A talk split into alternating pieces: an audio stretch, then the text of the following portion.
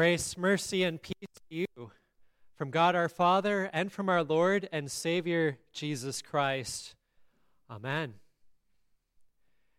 In just four verses, the words a little while are found in the scriptures seven times. The setting is Maundy Thursday. Jesus had already instituted the Lord's Supper.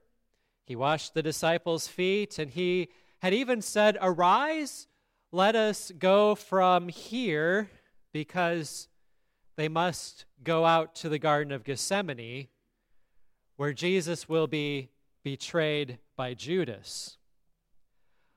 But even after Jesus says, Arise, let us go from here, Jesus continues with his speech with his disciples for two more chapters, drawing close to the conclusion the words that we heard in today's gospel from John chapter 16. It's no surprise that Jesus had much to say before he is crucified. Yet a few verses before our gospel begins, Jesus had said, I still have many things to say to you, but you cannot bear them now. When the Spirit of truth comes, he will guide you into all the truth. Despite having spoken to them, as recorded in John 13, 14, 15, and 16, Jesus says he has much more to say. And so he was leaving it to God the Holy Spirit to guide them into those truths, you'll hear of Jesus prophesying the Holy Spirit in our gospel next Sunday. When Jesus says a little while, in English we are we have that in, in two to three words, but one Greek word is used and I'll give it to you. I don't do this often, but the Greek word is pretty simple. It's mikron. It is a word that me- means the smallest. The word, of course, has made its way into English as micro. Earlier, Jesus had said of babies that they are micron, plural for mikron, micro, little ones. What does he say about these little ones? He says, These little ones who believe in me. Jesus acknowledges that even the littlest, the smallest of children, that is, infants, can believe in Jesus. Why? Because faith comes by hearing, and faith is not an act of our own will but faith is worked by God the Holy Spirit. So when Jesus said a little while, he really meant a little while, a microscopic amount of time in the grand scheme of things. Jesus says these things to prepare his disciples for the very bitter things that they are soon to experience and also the great joys that are about to come. He had just said that they are not ready to hear more, even though he had more to say. And so he draws his speech to a close, saying that they will not see him in a little while, but then in a little while they will see him again. Remember, Jesus says these things to his disciples on the evening of Maundy Thursday. His crucifixion is going to be the very following day. He will die and his body will be placed in the grave. The disciples had been with him throughout his three year public ministry. They enjoyed much time with our Lord Jesus, and now they are down to just hours before he will die. He will go to the Father, as he alluded to, and as he said earlier in John 16. For he will obtain the victory over sin, death, and the devil. Jesus will cancel out sin through the shedding of his blood. he will prove that death has no power over him through his resurrection. And he will defeat the devil who lies and destroys. So Jesus is announcing in today's gospel to his disciples that his crucifixion is at hand, his time has come, and he is about to fulfill the very purpose for which the Father had sent him to do. This, of course, would not be easy for the disciples to witness. Even though it was necessary, and even though Jesus would be obtaining the victory over sin, death, and the devil, sorrow will certainly fill the hearts of the disciples. They will watch the sinless Lamb of God be slaughtered. They will watch his trial and his beatings, his passion and his crucifixion. All the while, they will know his innocence. And so, deep and painful sorrow will fill their hearts. The pain mankind experiences as they are separated by their loved ones through death is excruciating. Nothing quite compares Jesus points out the great pain that mothers experience when they go through labor. Yet Jesus then points out that their sorrow is turned to joy for a human being is brought into the world. And we can say there's nothing quite like that kind of joy as well. This should not surprise us. Great joy when life comes into the world, and great pain when lives are ended and souls leave this world. God is, after all, not the author of death, but the author of life. Death itself is transitory, but it doesn't seem that way. When we go to the cemetery to put our loved one in the grave, it seems permanent and final. Death itself is not part of God's original plan. Death is, in fact, not natural. Now, of course, people may see death as a part of a natural process, and we're all used to hearing that phrase that this is but the cycle of life. But remember what God originally created in the garden he created a perfect place, a perfect world, a perfect people, Adam and Eve, a world without sin. And because there was no sin, there would be no wages of sin, which, would, which is death. And so, before the fall of man into sin, no humans could have died. A mother's pain when delivering a child is replaced with joy when the baby is born. But the pain endured by those who bury their loved ones does not get replaced immediately with that same type of joy that a mother has. Some may feel relieved that their loved ones are no longer suffering and have gone to be with the Lord. But this relief or even happiness and joy that they are with the Lord does not match that kind of joy that a mother experiences by the birth of her child. Jesus does not sugarcoat the pain the disciples will soon experience through his own death.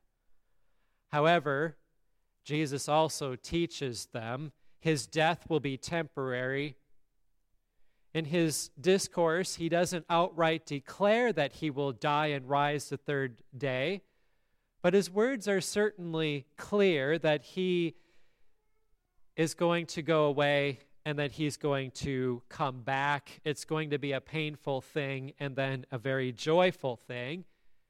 And we have to recall that on at least three occasions before they arrived in Jerusalem for Holy Week, that Jesus had prophesied to his disciples that he is going to be handed over to evil men, in Jerusalem who will scourge him and kill him.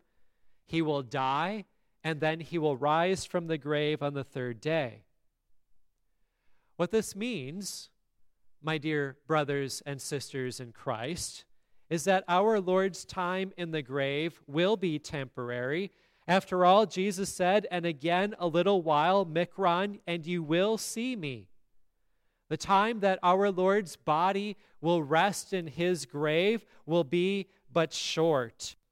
They will, of course, weep and lament. The world will be rejoicing that they have gotten rid of this holy menace. For they feel that he was simply trying to upend their way of life, change everything that they thought was true. Such joy they figured they would have when they will be freed from a true authority in their lives.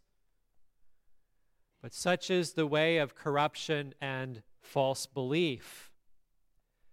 Many who have walked away from Christ and the Christian faith feel that they have become free. You may know some people who figure that. You may, you may be related to some. Some may be your neighbors if you talk to them. If you haven't seen them in church, you might get explanations that they felt that they were enchained when they were in the church, but now they are free. They think that the Christian faith is putting on religious shackles, keeping them down and repressed. And now that they have gotten rid of those shackles, now that they have separated themselves from the church, they think that they are now free, free to do what they want, free to make the decisions that they think are best for them, free to follow whatever they feel is right, free of any guilt over their life choices. They feel that they are not being judged anymore. But they do not realize when they depart from Christ that they are no longer at peace with Him and they are not free at all. Because thinking that they are free, they walk blindly into Satan's domain, domain and put on his hang, handcuffs, thinking they are now free. They are now enslaved. They are in bondage to the devil. Thinking they are not being judged by Christians, they have gone from being acquitted by Christ through the forgiveness of sins and the gospel to now being judged guilty by God, for they remain filthy in their sin. Satan leads people astray with enticing lies, fooling people to think that they are somehow free when they are separated from Christ's church. To remain in Christ's fold, however, dear brothers and sisters in Christ, is true freedom. As our epistle declares, see what kind of love the Father has given to us that we should be called children of God. We are God's children now, and when Jesus appears, we shall be like him. He rose from the dead. We too shall live because the gospel has been given to us. That, my friends, is true freedom. Therefore, do not be enticed by the ways of the world do not think that you are somehow liberated when you are not in God's house or when you are avoiding Christ and His Word.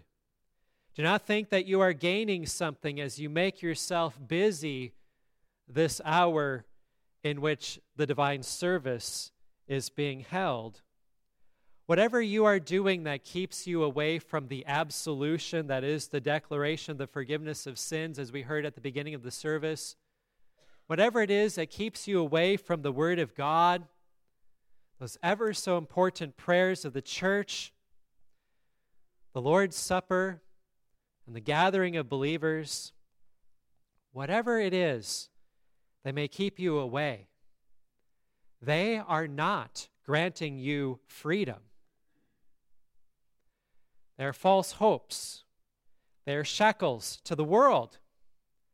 And they are things to keep you so busy that you may, according to Satan's hopes and desires, that you may lose or forfeit the grace of God in Christ Jesus.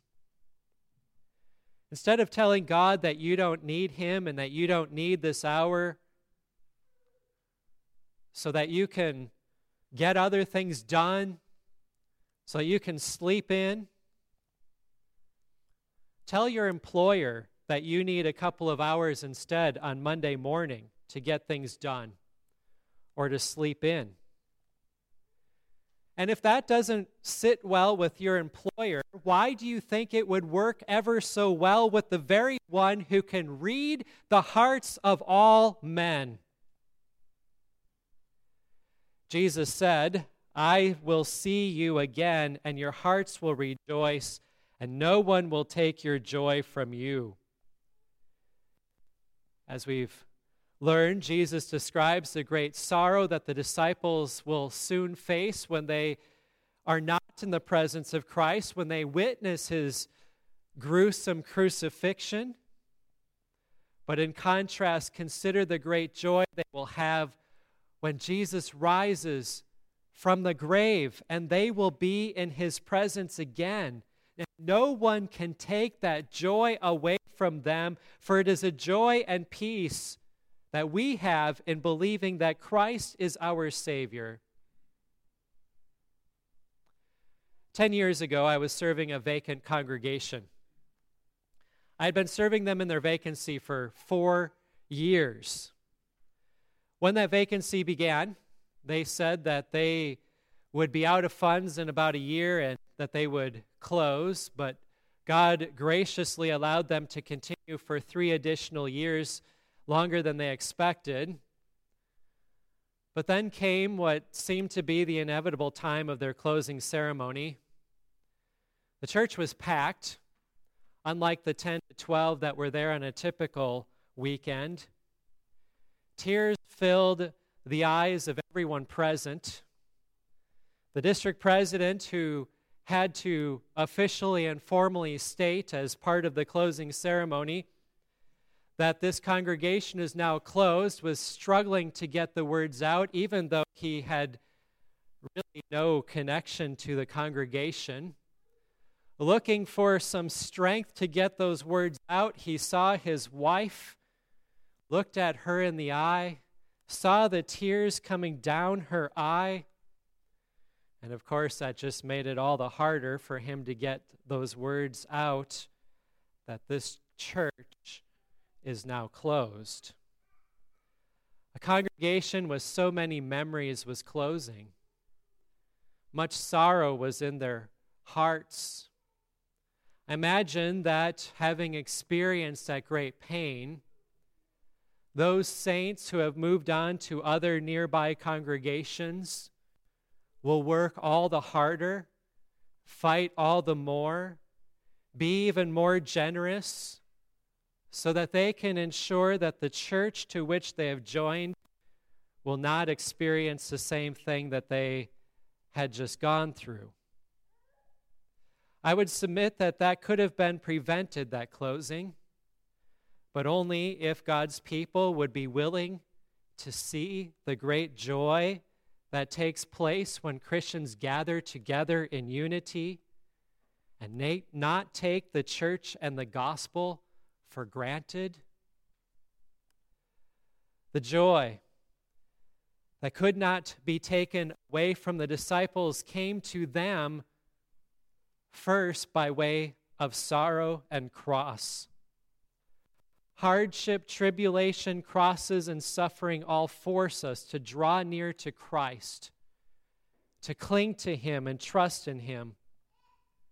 When things are easy, our prayers are weak or maybe we even forget to pray. Then we also figure we don't need to be shepherded. We'll keep God in our back pocket to pull out when we only need Him. But when trials force us, or when trials cause us to be shaken to our very core, we are then forced to turn to Christ with prayer and trust and confidence that He will shepherd us. And then we also will recognize that God uses affliction for our good. And we are heartened by that promise that God uses all things for the good of those who love Him and are called according to His purpose. On Maundy, Thursday, Jesus was preparing His disciples for things that they could not even begin to imagine. In a little while they will weep and lament, but in a little while they will see Him again and they will be filled with joy. Christ will die and rise. Death will be swallowed up in victory. The victory over death and the grave obtained by our risen Lord and Savior Jesus Christ means that your times of sorrow will also be a little while, but your time of joy when Christ receives you into his eternal kingdom will be just that. It'll be your time of joy will be eternal. It is true. Your life here is but temporary, it is but a little while. So cling to Christ, your good shepherd. Let him lead you and shepherd you through his word and through his sacrament. Know that he always tells the truth, and his word is sure and certain, and he is your solid rock. Receive the victory won by Christ and granted to all who call upon him by communing with Christ frequently you are sheep of his fold, baptized into Christ. And in accordance with his timing, you will join our Lord in the gates of paradise. And in a little while, according to his timing, Jesus will return and raise all the dead and give to all who believed in Christ incorruptible, immortal, glorious, risen bodies. And truly, then, our joys will have no end, and no one will ever take them away. Amen. The peace of God, which passes all understanding, keep your hearts and your minds in Christ Jesus to life everlasting. Amen.